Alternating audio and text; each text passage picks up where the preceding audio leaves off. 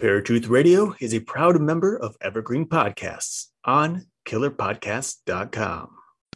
Christian and non Christian paranormal investigators. They have two different views, and it seems as if neither of them can ever agree on anything. So, what happens when a mainstream view of the paranormal crosses paths with the Christian view? Something What's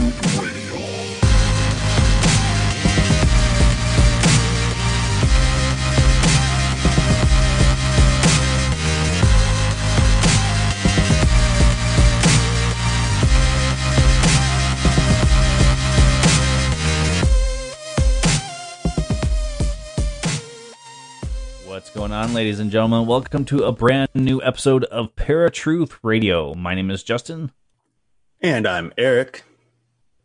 And tonight we've got a pretty interesting uh, topic to talk about. Uh, it's one of our favorites, cryptids. Uh, but uh, before we get going, Eric, man, how has it been going? We had to skip last week just because of schedules, and I think it gives a good, uh, a good lull into the new month. But uh, how's everything been going so far? Yeah, everything's been going good. You know, I've been kind of prepping the new house, getting ready to move. Uh, so I've been getting the studio ready, which is I'm excited to be in a new studio uh, that I hope will even help a little more with sound too, because I'm in this really big open area right now. There's a lot of echo at times. I was gonna say you got brick around you usually. So Um, Yeah, it's everything bounces, nothing's absorbed. Uh, so that'll be really nice. And carpet. I have carpet in that room now. This is just I have cement floor where I'm at currently, so that's even more uh, for these waves to be bouncing off of.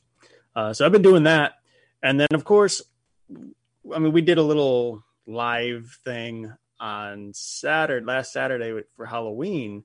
Um, Right. First, and, and Halloween was, of course, a fun evening uh, again, as it is every year. Just kind of hung out uh, with my sister and brother-in-law, and we passed out candy. Uh, nothing crazy, just you know, I was it, I was surprised at how many people were actually outside, like out trick or treating that night. Um, I didn't expect that, and I think I don't know what it was like everywhere else. I heard mixed re- reviews about it. Like some places had a lot of kids, and other places had none. Uh, so I think really a lot of that is just people are tired of being cooped up you know, in the house. Like this is a good time to go. It's Saturday night. We don't have school the next day. Uh, but you know, there's that, and of course, we didn't talk about it on Saturday, which I don't know why I meant to bring it up and I didn't. But of course, we did have the first full moon on Halloween night uh, in what 71 years or something like that. Uh, so well, and it was- was a blue moon on top of that, Right. So So that was pretty cool. You know, I snapped a couple pictures of that because you know why not? Gotta gotta have those uh, little memories.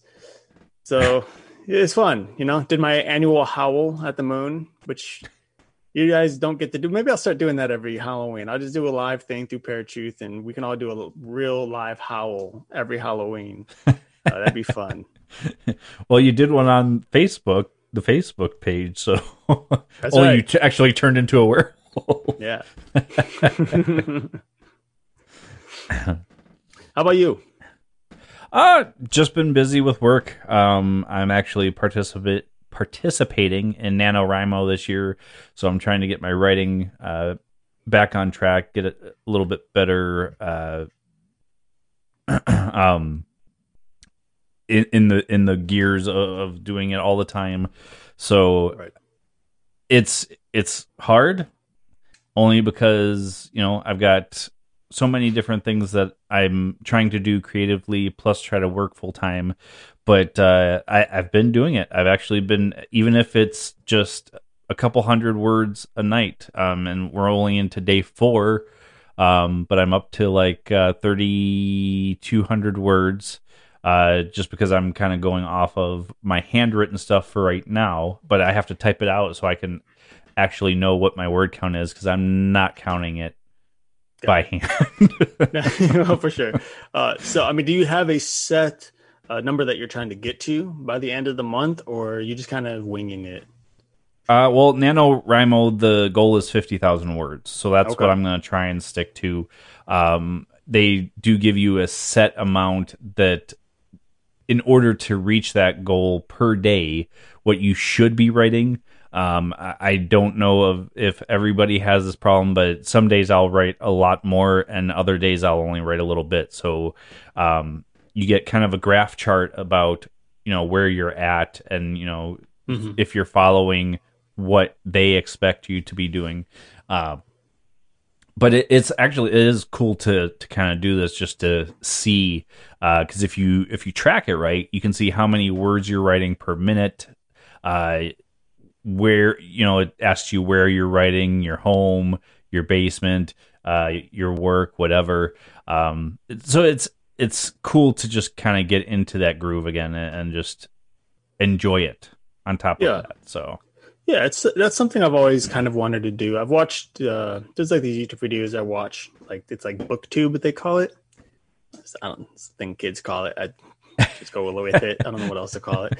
Um, you know, it's like these people they they talk about different books that they are buying or that are coming out um, on the shelves. You know, new releases. Uh, and I'm always looking for the new book to read. So they're always participating in NaNoWriMo because some of these, a lot of these people are writers as well.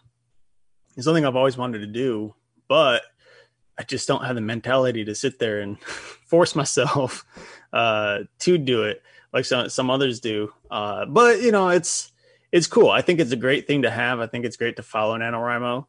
Uh, if anything, to at least push yourself into the next level of writing. Maybe you don't stay consistent. I know a lot of people don't actually f- complete the fifty thousand during the month of November right. but they do up their tally of what they would have done originally. Uh, and I think that's the biggest thing. You know, I think there's people out there who, you know, they're like, oh, I'm not going to do that. I'll find my own motivation because, you know, and they have that type of pride. And maybe they do, maybe they don't. Uh, but for a lot of people, they need that extra kick, right? And it's just Mm. like anything else, you know, whether you're working out or you're doing the podcast or uh, you, you need, obviously, like you're doing a podcast, you get bored if nobody's listening. So you need to have those Right. listeners to help push you a little further, right? To get out of your comfort comfort zone.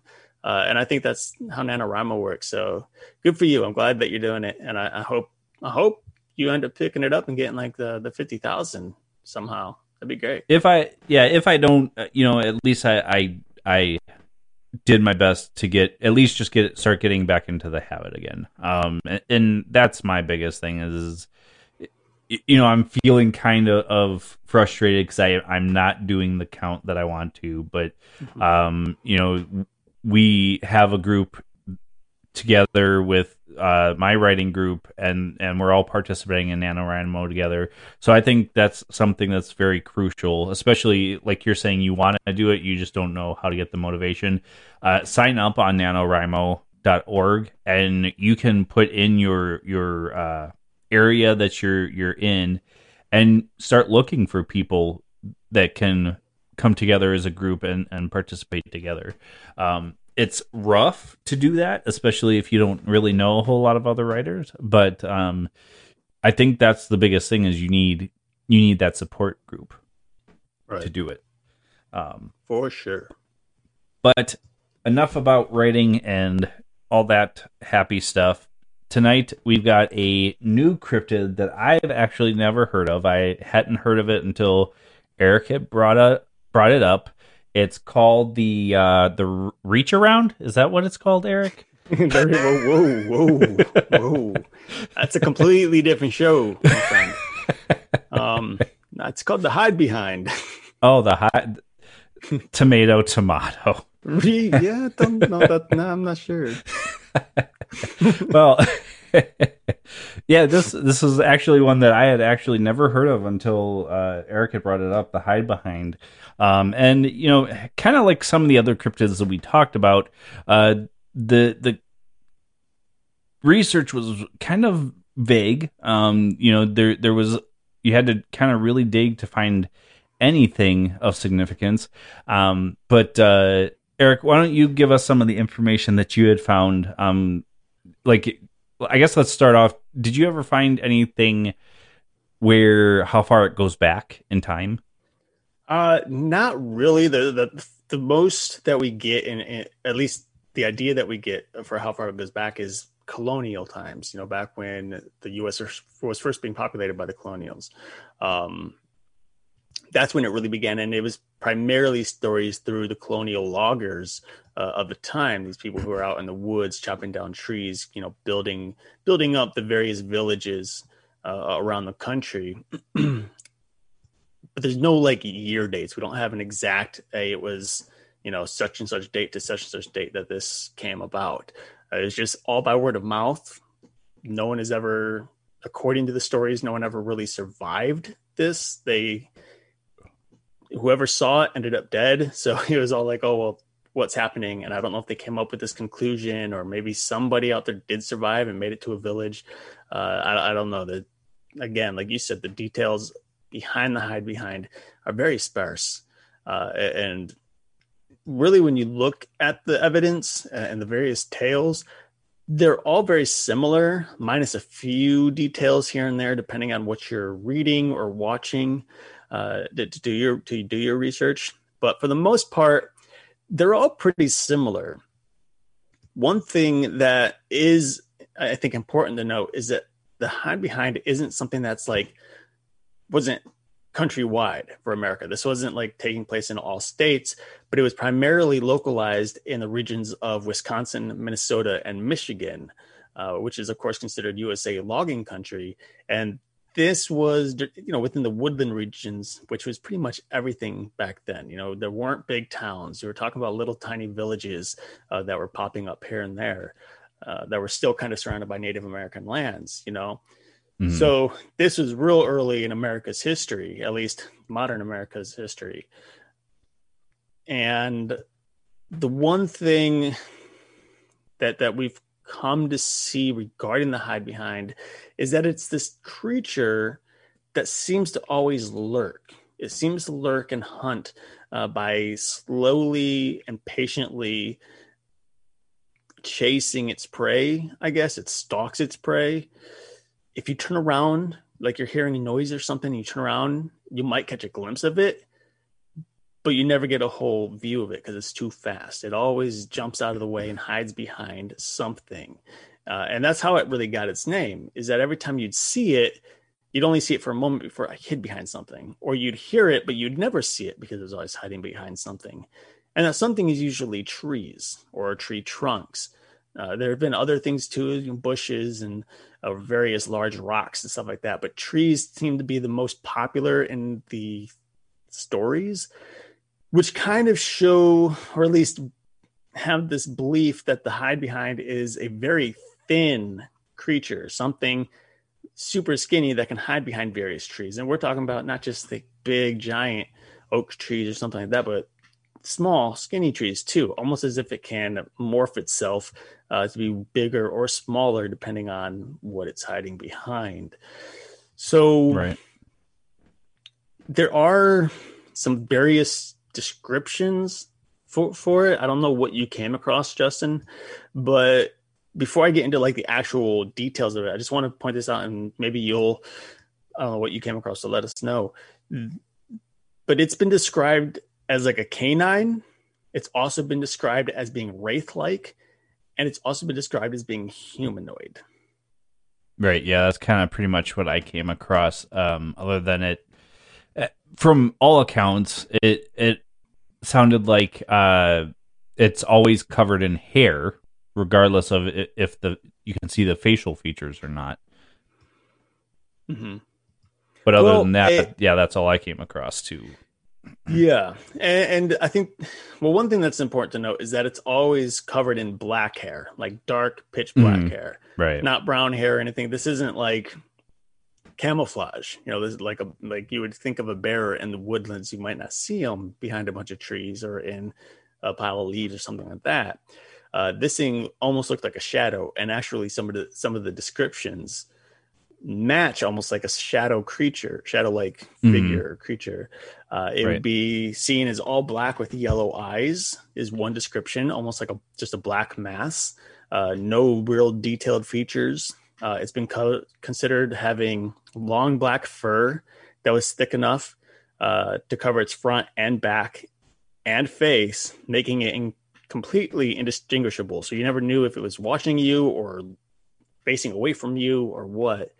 Um, and you couldn't even really know it, like see its limbs. Its limbs were everything was so long, it just looked like a black mass, you know. Mhm. Uh, but it's been said that it did have uh, very short forelegs uh, that seemed to be very powerful. It had bear-like claws, and when you think of that, I do think of canine-like resemblances to some other canine cryptids. Uh, of course, Right.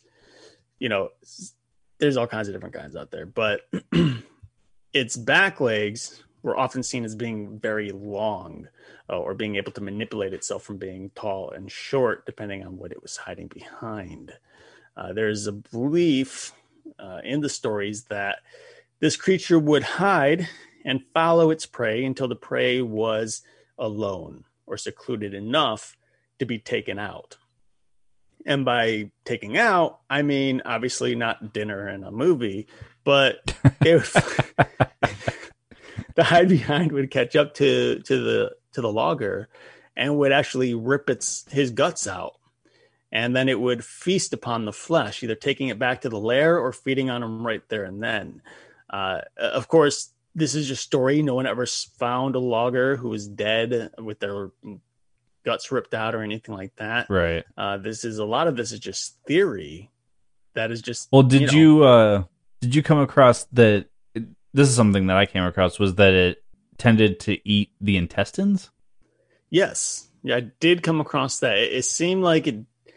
Don't know why. I- Again, there's really no evidence pointing to why people are suggesting. Right. Ate the any any of this, right? Um, but you know, it, it's weird because like when you think of cryptids that can, or even not just cryptids, but uh, think of modern day.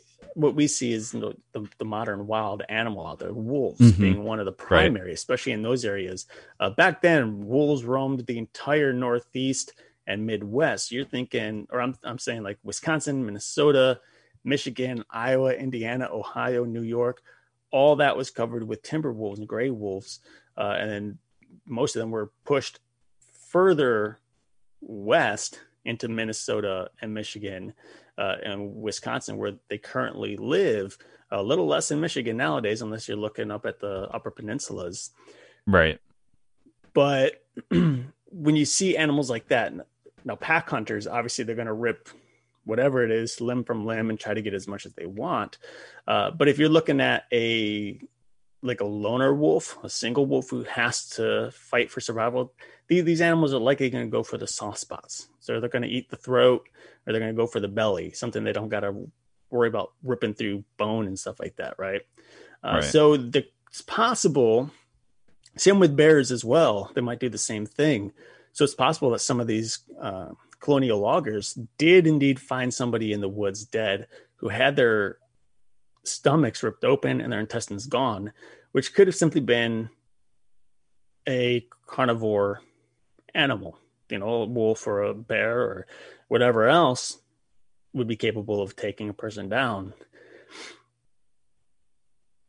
Yeah.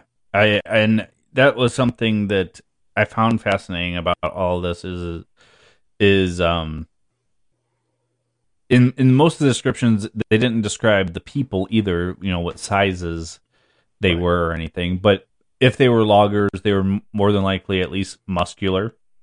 Uh Mhm. big big build. Um so this thing had to be relatively large to to do that. Um now I didn't see anything where it said that this thing and, and again we're going off of kind of speculation sort of uh, or, or folk- folklore because um nobody supposedly had been left alive after this creature attacked. But did you ever did you see anything where it says they were attacked with the creature on just its hind legs or if it had to be on all fours to attack anything like that where it would kind of give it a lot of speed to catch the no, people no, you know, nothing specific. It, there, there was a lot of uh, these stories that said that it was very fast, faster than any human can move. Uh, it, well, what, like, and I'll quote here actually from a, it's a website that I'm looking at called uh, Mythical Creature Cat Mythical Creatures Catalog, uh, in which it states that the faster you move as a human, the faster it moved, so that you would never match its speed. Which is why you might turn around and catch a glance glance of it real quick or a glimpse of it real quick, but then it would just disappear behind something. You never got to see the full body or get any real detail behind it. Uh, and the one of the big reasons why no one has seen it is because its ability to stalk its prey so quietly and patiently. It can stalk prey for miles on end without ever being spotted. Could be heard, but never spotted. Uh, and then when the opportune moment arrives and it gets close enough, uh, it just reaches from around a tree or somehow jumps behind the the prey, whoever the person is, and rips their belly open. And that's pretty much it. That's how it starts. It feeds on the flesh of the of the logger or whoever it is or whatever it is. Uh, you know, it's not just people that this creature has been uh, claimed to feed on. It's also says that it's occasionally fed on like freshwater birds. Right. Yep. Uh, so you know, I don't know. I mean, that's a big difference. We're talking about humans compared to freshwater birds, right? You know, I mean, I get it, but like most animals, if you're going to prey on a big thing or prey on a little thing, you're preying on everything in between as well, right? Uh, right. So in this case, I don't know what what the, but one thing that is interesting is that apparently, according to the folklore, this creature, the reason it's so patient and maybe why there haven't been like anyone who survived really is because of its hunger uh, is mainly due because it can fast for seven years before needing a meal to survive. So if you figure seven years it comes out of the woodwork takes out a couple loggers then disappears again for seven years not needing to feed it that could be one of the main reasons we don't have a ton of information on it uh, this right. could be something yeah. that's just comes out every so often uh, and by the time, you know, seven years, you figure, so you're seven years old, you know, the next time it comes around, you'll be 14. Right. And then, you know, so on and so forth. You might forget about some of these things and think it more of just myth than actual, uh, an actual creature in the woods. Right. You know, I would love to talk to Stephen King and see if there was an influence for it from any any folklore where there there a creature only attacked in a certain time frame because uh, in the story it uh, I can't is it like seven, 70 years? 27 or 27 years okay. Yeah I, I knew it wasn't actually 70 because the kids grow up and and they're, they're adults not elderly. Um but uh it's interesting because um as I, was doing the research I actually found that there's a lot of pop culture in regards to this creature too. Apparently, there have been movies done, books, uh, and again, I never heard of any book or movie with the hide behind in the the name at all. Um, so I'm sure maybe some of the movies might have been B movies or, or independent films. Um, but I've never he- heard of any major productions of that. Um, same thing for books, unless it was not done by a, a big name person, which I don't usually go by that. I just kind of look at the books, but never heard of the hide behind. It, it was just really weird to hear the what this creature was and, and the name. Um, something that uh, I kind of thought of when I was looking at this is uh, it it does have some similarity to the Dogman of today uh, not necessarily the dogman is skinny, but the dogman does tend to uh, stalk in the shadows. Uh, you do tend to just hear growling, and then eventually uh, there have been people that s- say they see yellow eyes or, or the uh, eye flash when they're doing video. Um, but um, n- never very often are they getting a full on view of the dog man either. Um, and it kind of made me think of the Bigfoot too, but when they talked about canine features, that that's kind of where my mind went on that. What what do you think about that? It, could it be something kind of like what we know of today, just a different name, and, and, they just didn't know what to call it because of the way that it hunted? Sure, and let's be careful on on the term what we know of today because obviously we don't know that any of these cryptids actually exist. Oh no, uh, But- right? I just throwing it out there. I know you know. I'm just throwing it out there.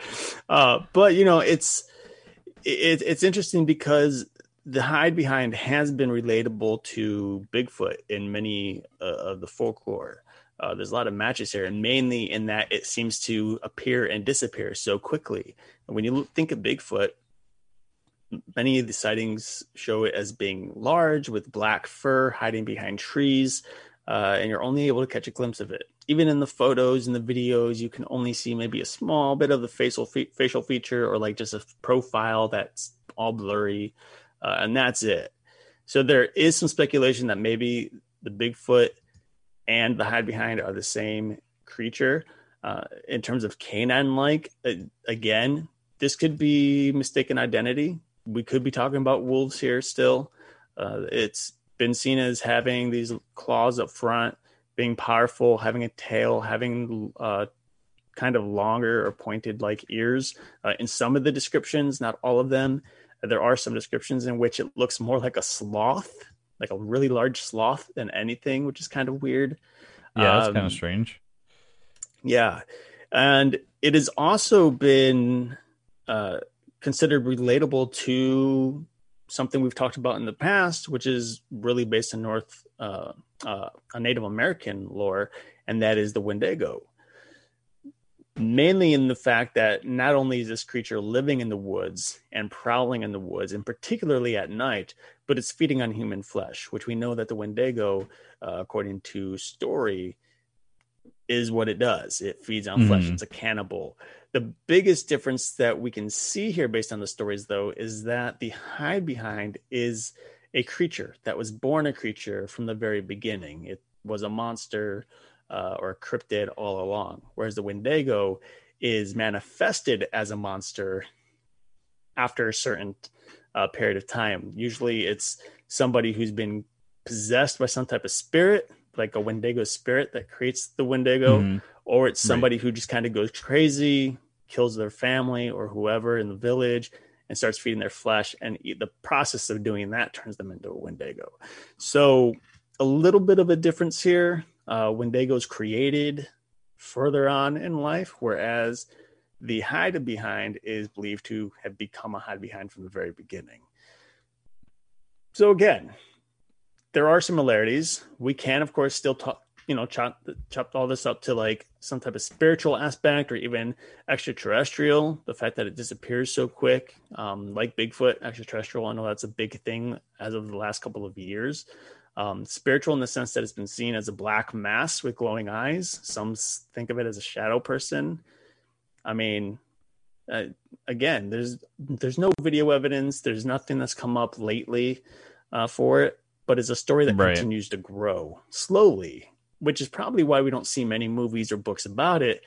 Uh, which is sad because there, the fact that there's so little information here on the hide behind really allows a creative person to build this character up and make some good content with it uh, in media. But it's not a big choice for people who are making writing books or making movies because most people aren't going to know what it is and it's not going to sell as quickly or as easily as something like some ghost story or you know some werewolf. There's a new werewolf movie out. I don't know if anyone's seen it. Um so i'm definitely looking forward to that. If you haven't checked it out you should look it up. It's called um the beast of snow hollow. That's what it's called. Okay. um, I, I haven't seen the movie. I only ended up watching the trailer because I don't know if you guys noticed, and I know we're getting a little off subject here, but since COVID, these on-demand prices for video on demand is just outrageous because these are all movies that are supposed to be in theaters, and so they're charging you, you know, 20 30 40 dollars which is fine except that i usually go to matinees and only pay about six bucks. So it it make more sense if they like change the price. Hey, if you're watching it before five p.m., you pay this amount, and you watch it after five p.m. You pay. I don't know. So pet peeve I need to rant about. um, I- I don't, I don't think I heard you talk about it, but uh, apparently there was there is actually some repellents for this creature Yes. to um the two that I came across, and I, I don't know if you came across anything else, was uh fire and alcohol. So Mhm. get boozed up in a camp by a campfire, and you're going to be perfectly fine, folks. unless you throw up in said campfire, then you're going to ignite into a fireball and probably just die anyway. But then Yeah. you'll have a nice cooked meal. So right there you go. I don't know if I But like does he meals, prefer? r- I was going to say, does he prefer it raw? Yeah, rare or well done. I don't know. um, but you know what? Yes, and I think I think the alcohol thing is really interesting here. Like of all things, alcohol. mm-hmm. Uh, and of course, there's a lot of speculation that, of course, the hide behind was just a made up story for loggers uh, to keep them aware. Maybe there have been animal attacks, and they want Right. people to, to remember, you know, like, hey, watch your back. We're in the wild. There are animals higher up in the food chain out here right now, you know. Um, and so this could be a story. And one of the things that maybe they did was say, hey, alcohol keeps it keeps it away just to give them a reason to drink alcohol on the job, which many of them did. Uh, so that's Could a be. possibility. The fire one is actually kind of interesting, and I have a like my own theory about it. Uh, one obviously is that animals tend to be afraid of fire. I was to say all wild animals. Yeah, Yep. Yeah, not even wild. I don't know how Sarge does, but both of my dogs, Coda, Kodiak, even Harley, they're all petrified of fire. They don't like it. No, Um, he'd jump in into the fire if we let Oh, him. So goodness. Jeez. well, you know, some animals, it, there's something about the flicker of flames that they don't really like. I don't know if Mhm. it's actually the flame or it's the smell or what it is because they have, you know, obviously super strong senses. Uh, so maybe something they don't like there. But maybe the intense heat too. They can feel the, could be intense as well. They heat could feel it. Yeah. Um, but another thing is if this is more of like a shadow like creature as opposed to a physical mass, or maybe it's a shadow creature that can manifest physically, Mhm. um, then maybe the fire prevents it, literally prevents it from showing up because there's not there's no shadow sort to hide in, you know. And if it were to creep out into the fire, it just vanish um, because of the light. I don't know. It's certainly possible, I suppose, but just again, one of these things that have to be left to theory until someone comes across a hide a hide behind. right. Hope it's not me, but you know, good luck. Well, I just I just read that there was a story uh, written about Pecos Bill uh, called Pecos Bill catches a hide behind, where it was captured and donated to a zoo by Pecos Bill.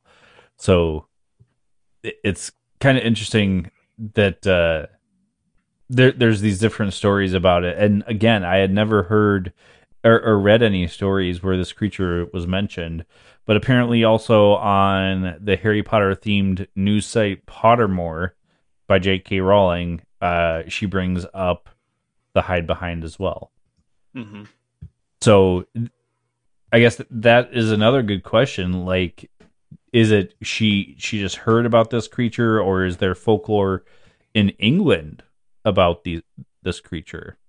Um, I didn't see anything that says that would associate with that because it says American folklore, but uh, early Americans came from England, so it, I I don't I honestly don't know. I couldn't you can't really get a whole lot of information on this thing just because it, like we said from the beginning, it's like super super vague.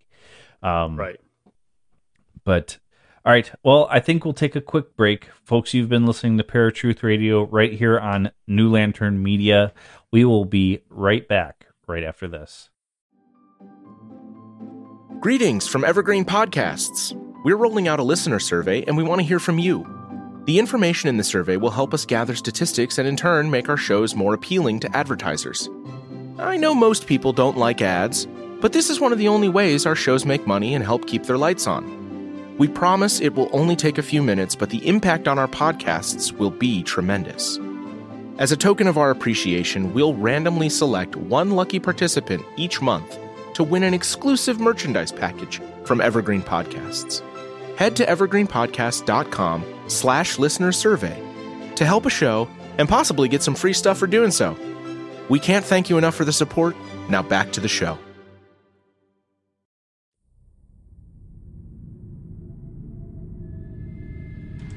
There are spirits everywhere, watching, waiting, seeking that opportune time to reveal themselves like no other. Fill our worlds with so much. Seriously? You didn't just do that. You farted on the promo? What's wrong with you? I thought you were professional. Go away. Go. I, I got it. I got it. Hey everybody, it's Brian Bowden, host of Nobo Boomy, where we explore deep inside the Goblin universe. We have an amazing show that covers the paranormal, conspiracies, music, art, entertainment, trending topics, and so much more. Please join us by subscribing to the show on Podbean at InsideTheGoblinUniverse.podbean.com, on iTunes, Google Play, Spotify, Stitcher, TuneIn, and everywhere you find podcasts. It's an informative, fun, and overall entertaining good time, and uh, we'll keep the gas to ourselves. Why don't you burp next time? Somebody get me Brian Anderson.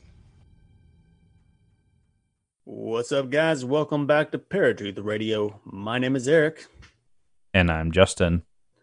and we are here today talking about the Hide Behind. This is a cryptid of the Americas, uh, and in particular, seems to have resided around the Wisconsin, Minnesota, and Michigan states, uh, in particular around the logging countries, uh, way back when colonials, colonial times, when everyone was out there building up the villages and trying to establish the new world. Um, as we've seen in many Native American folklore, uh, when even just in, with Native Americans in general, but also when um, when when the West started or the East started East West West East. I always get confused because depending on where you are in the country, it can change.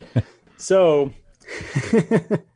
uh, but when colonials started coming over uh, to colonize, of course, America, a lot of these stories really amped up like big time. When we're talking about not just the hide behind, but the Wendigo, uh, Bigfoot sightings, werewolves, all these things are coming over here. Uh, many of these had already existed here, and some of them are very new to the colonials. Some Mhm. of them they brought with them. Uh, and this is just another one. We don't get many that take place in the northern Midwest areas like Michigan, Wisconsin, and Minnesota, minus the Bray Road Beast, um, which doesn't really go back as far. That's a little more modern. Uh, but this one does go back far enough. This is right up there with the Wendigo. Uh, and of course, the whole disappearance of Roanoke Mm-hmm. Roanoke Right. disappearance, which this could very well be one of the reasons why. Who knows? Uh, but it's very interesting to me because, again, this is one of those stories that just isn't very popular by any means. It has been popularized for some reason. I don't know if it's because of the lack of information or it's just something that that uh, individuals and groups just didn't lock onto when they're going through the researches. You know, like like Mhm. Bigfoot or like some of these others. Uh, but there's still, of course, this possibility that the hide behind is a creature that we've already have very well established, at least in theory, and that is, of course, Bigfoot. Uh, they have very strong similarities, minus the whole killing aspect, because there hasn't really been much conversation about Bigfoot's killing people. They tend to be a little more uh, distance. They've been practicing social distancing a lot longer than us, I'm pretty sure. so good for them. They were ready for this. Uh, but yeah, you know, so I don't know, like when you think of all the cryptids that we've discussed over the years, uh, and you compare them to a creature like the hide behind, uh, what's something that you either find, I, don't, I guess, both interestingly similar, but also, uh, I guess, interestingly or oddly different from some of these other stories that we've we've talked about or have heard over the years.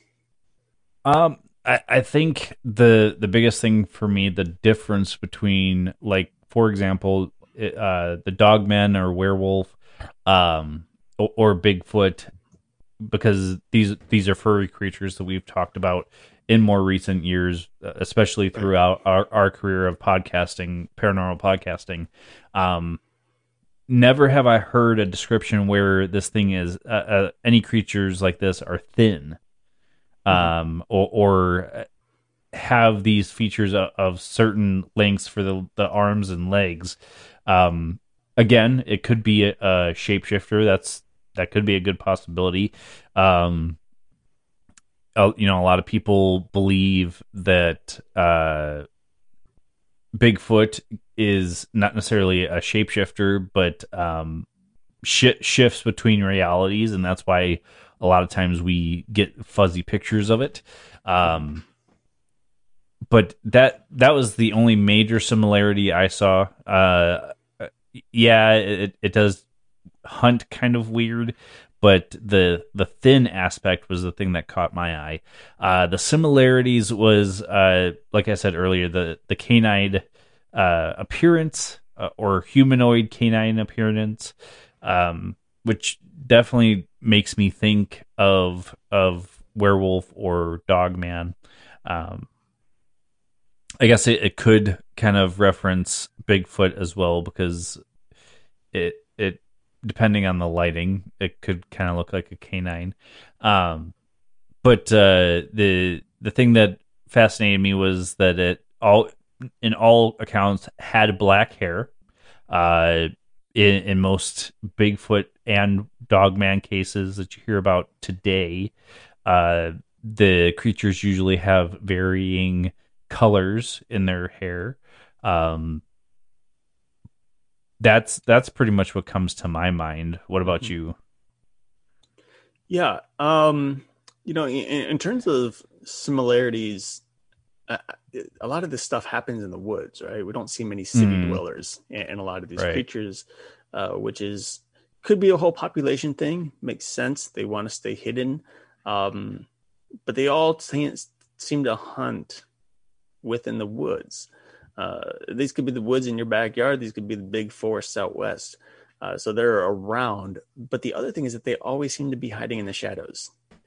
Like you said, whether it's Bigfoot, Dogman, werewolves, anything like that, it's always at night. They're always in the shadows. Minus Bigfoot, who comes out during the day, especially when mm. we have hmm. our video evidence.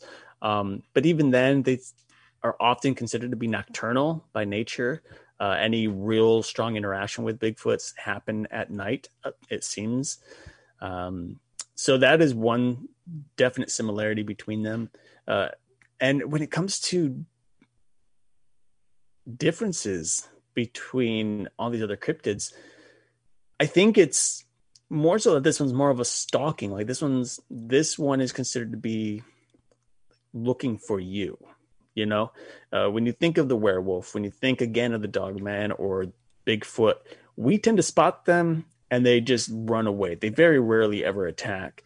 And in the mm-hmm. stories mm-hmm. regarding the hide behind, it's always stalking and eventually it gets you if you're not careful. Uh, it actually reminds me a lot of like a mountain lion in, in terms of how it hunts and that it stalks, but when you look at it, it stops as long as it sees your eyes, it too won't move usually. Um, in fact, there's this one, there's like this uh, way to protect yourself when you're in the mountains or anywhere where mountain lions might be. If you're in California, you know, my sister lives out there. And so sometimes if you wear like a hat or something on your shirt that looks like two white dots, which is very representative of like eyes. It looks like eyes to animals. Uh, you okay. can actually protect yourself by making it look like you're looking at the creature, even though you're not. Um, and that kind of helps ward off mountain lions and animals like that who might not give away their position if you were looking at them. Uh, so, you know, and, and that's kind of like this guy. You look at the hide behind and he immediately hides behind something. The other thing is that we only touched on this very briefly. I think we just skimmed over it uh, with like a word or two. Is that it apparently has the ability to shapeshift, and I don't think it means shapeshift like uh, like a skinwalker might shapeshift. You know, we're not saying it can shift into various animals or something like that. Right. But its shape liter- literally shifts to match the object it's hiding behind. So maybe its limbs elongate to match the branches that exceed out from the tree. Uh, but its midsection stays a little thicker to match the tree's width.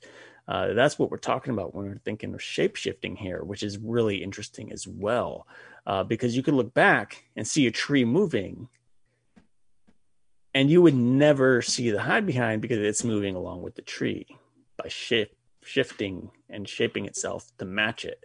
So that is something that's very eerie um, and definitely different from any other cryptid we've ever talked about.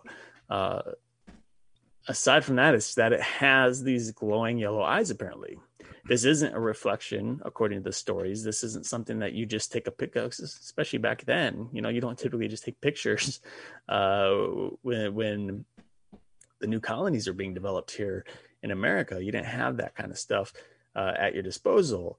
So these were eyes that seemed to be glowing on their own. They were self illuminated, which again gives us more of a, or to me, more of a spiritual side to it, or at least uh, more extraterrestrial in a way.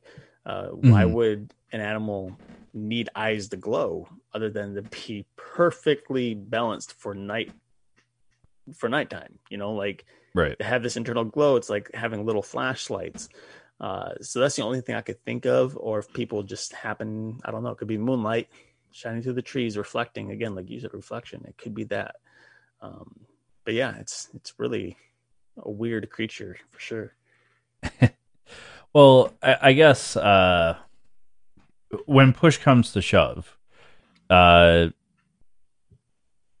if you had to put your finger on it do you think this creature is actually a thing?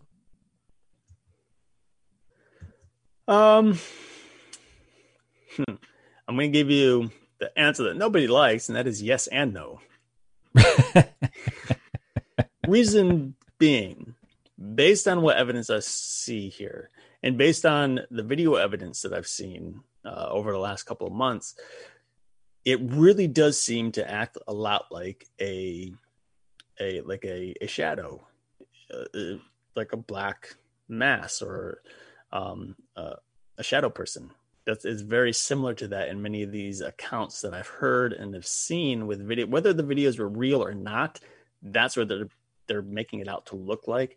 Uh, there's this one video that I watched in which a woman heard noises in her backyard and she went out to look and she like peered her flashlight across like around the backyard and the beam hit a tree and there's this black shadow like a face. You couldn't see anything. It was just a black shadow looking at her and as soon as the light hit her it slid back behind the tree. And that was it. It disappeared. She didn't go out to look at it. I don't blame her. I wouldn't either you know but it really does have this similarity to a shadow person. Um so I think that if the hide behind is real, it very well could be a shadow person that is a that's either lurking or haunting particular areas in the forest. Um, and who knows what that could be? I mean, this could be uh, Native Americans that died in those in those woods at some point. You know, this could be other loggers that had disappeared. They could have fell off a cliff or were attacked by other animals that we know are real uh, in these areas, bear and wolves, and you know, like even wolverines and things like that. You know, these canine are these uh, um, mean meat meat eaters. What's a mean eater? meat eating animals. Uh, you know, I think anything like that, uh, it's more ghost like as opposed to an actual physical, physical entity, creature. and mainly because there's no evidence showing that anyone was killed by it. That's just part of the story, but no one has said, oh, you know, such and such died by the hand or by the claws of the hide behind. You know, we don't have that. Where in other stories we do. In stories of Wendigo, there's kind of a myth behind it with a story with a person's name attached to it and a family, you know. So without that kind of evidence, we can only go so far as living it as a theory and more as a maybe make believe story, or in this case, just simple folklore. Maybe it exists, maybe it doesn't. And if it does, it could be anything. And we've already discussed the similarities that it has with so many other creatures. Mm-hmm. Right. Um, I honestly, for this particular one, I'm I'm thinking that this is just folklore. Um, I know that you're saying that there's supposed video evidence, um, but um, you, you know, I I haven't heard anything about this in recent times. Um, so I mean, if it is happening, it's very few and far between. Um, but to me, this sounds like a story that was created, uh, like we had talked about, for loggers to be to be aware and and people living in the woods in general, um, in, heavy wooded areas compared to an actual creature because this thing is there's it's such a vague description.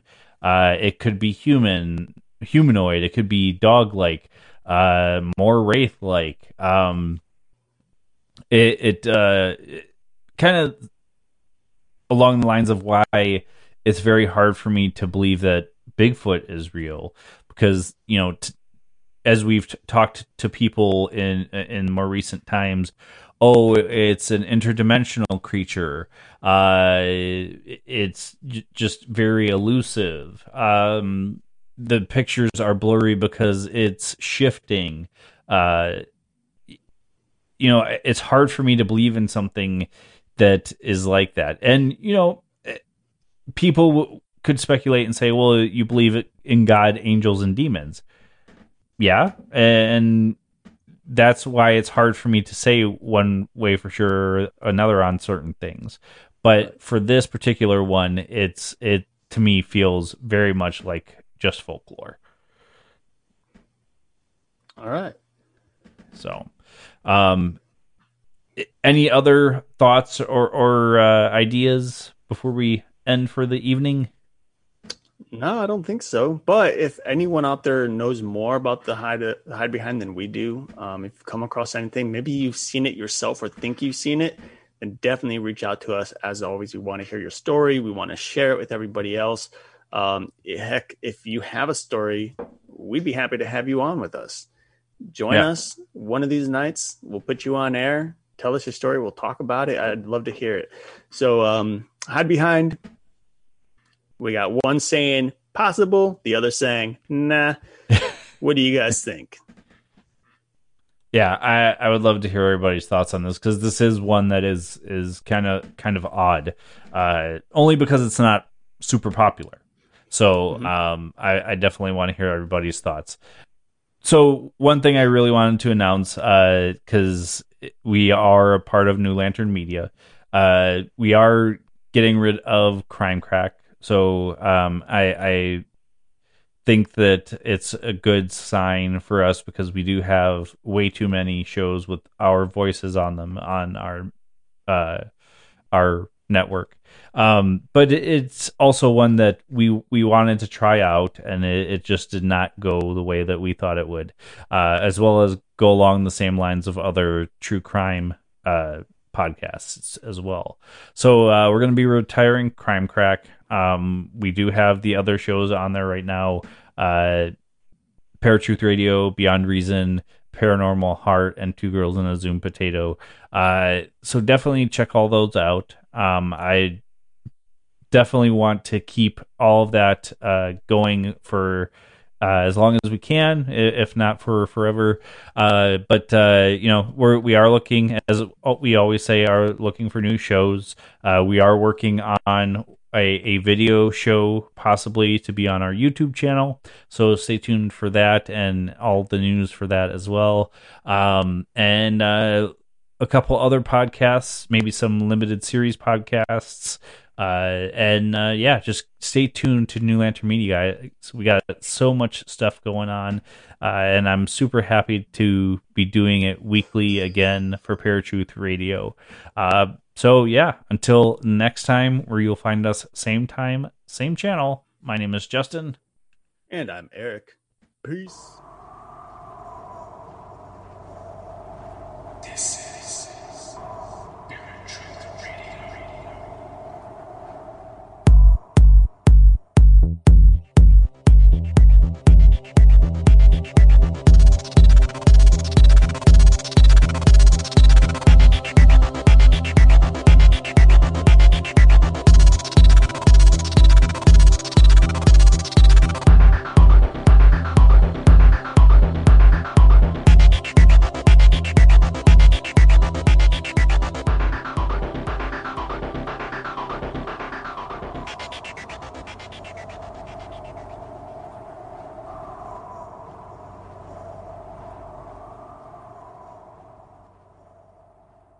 That's what ransomware is all about. It's psychological pressure. Ransomware, when your computer's hacked into and your data held ransom. Attacks are on the rise, and Russian gangs are making billions of dollars. The moment I got that message, I knew our greatest fears that we ever have are starting to come true. The post Cold War era is over. Dot com, the hacking.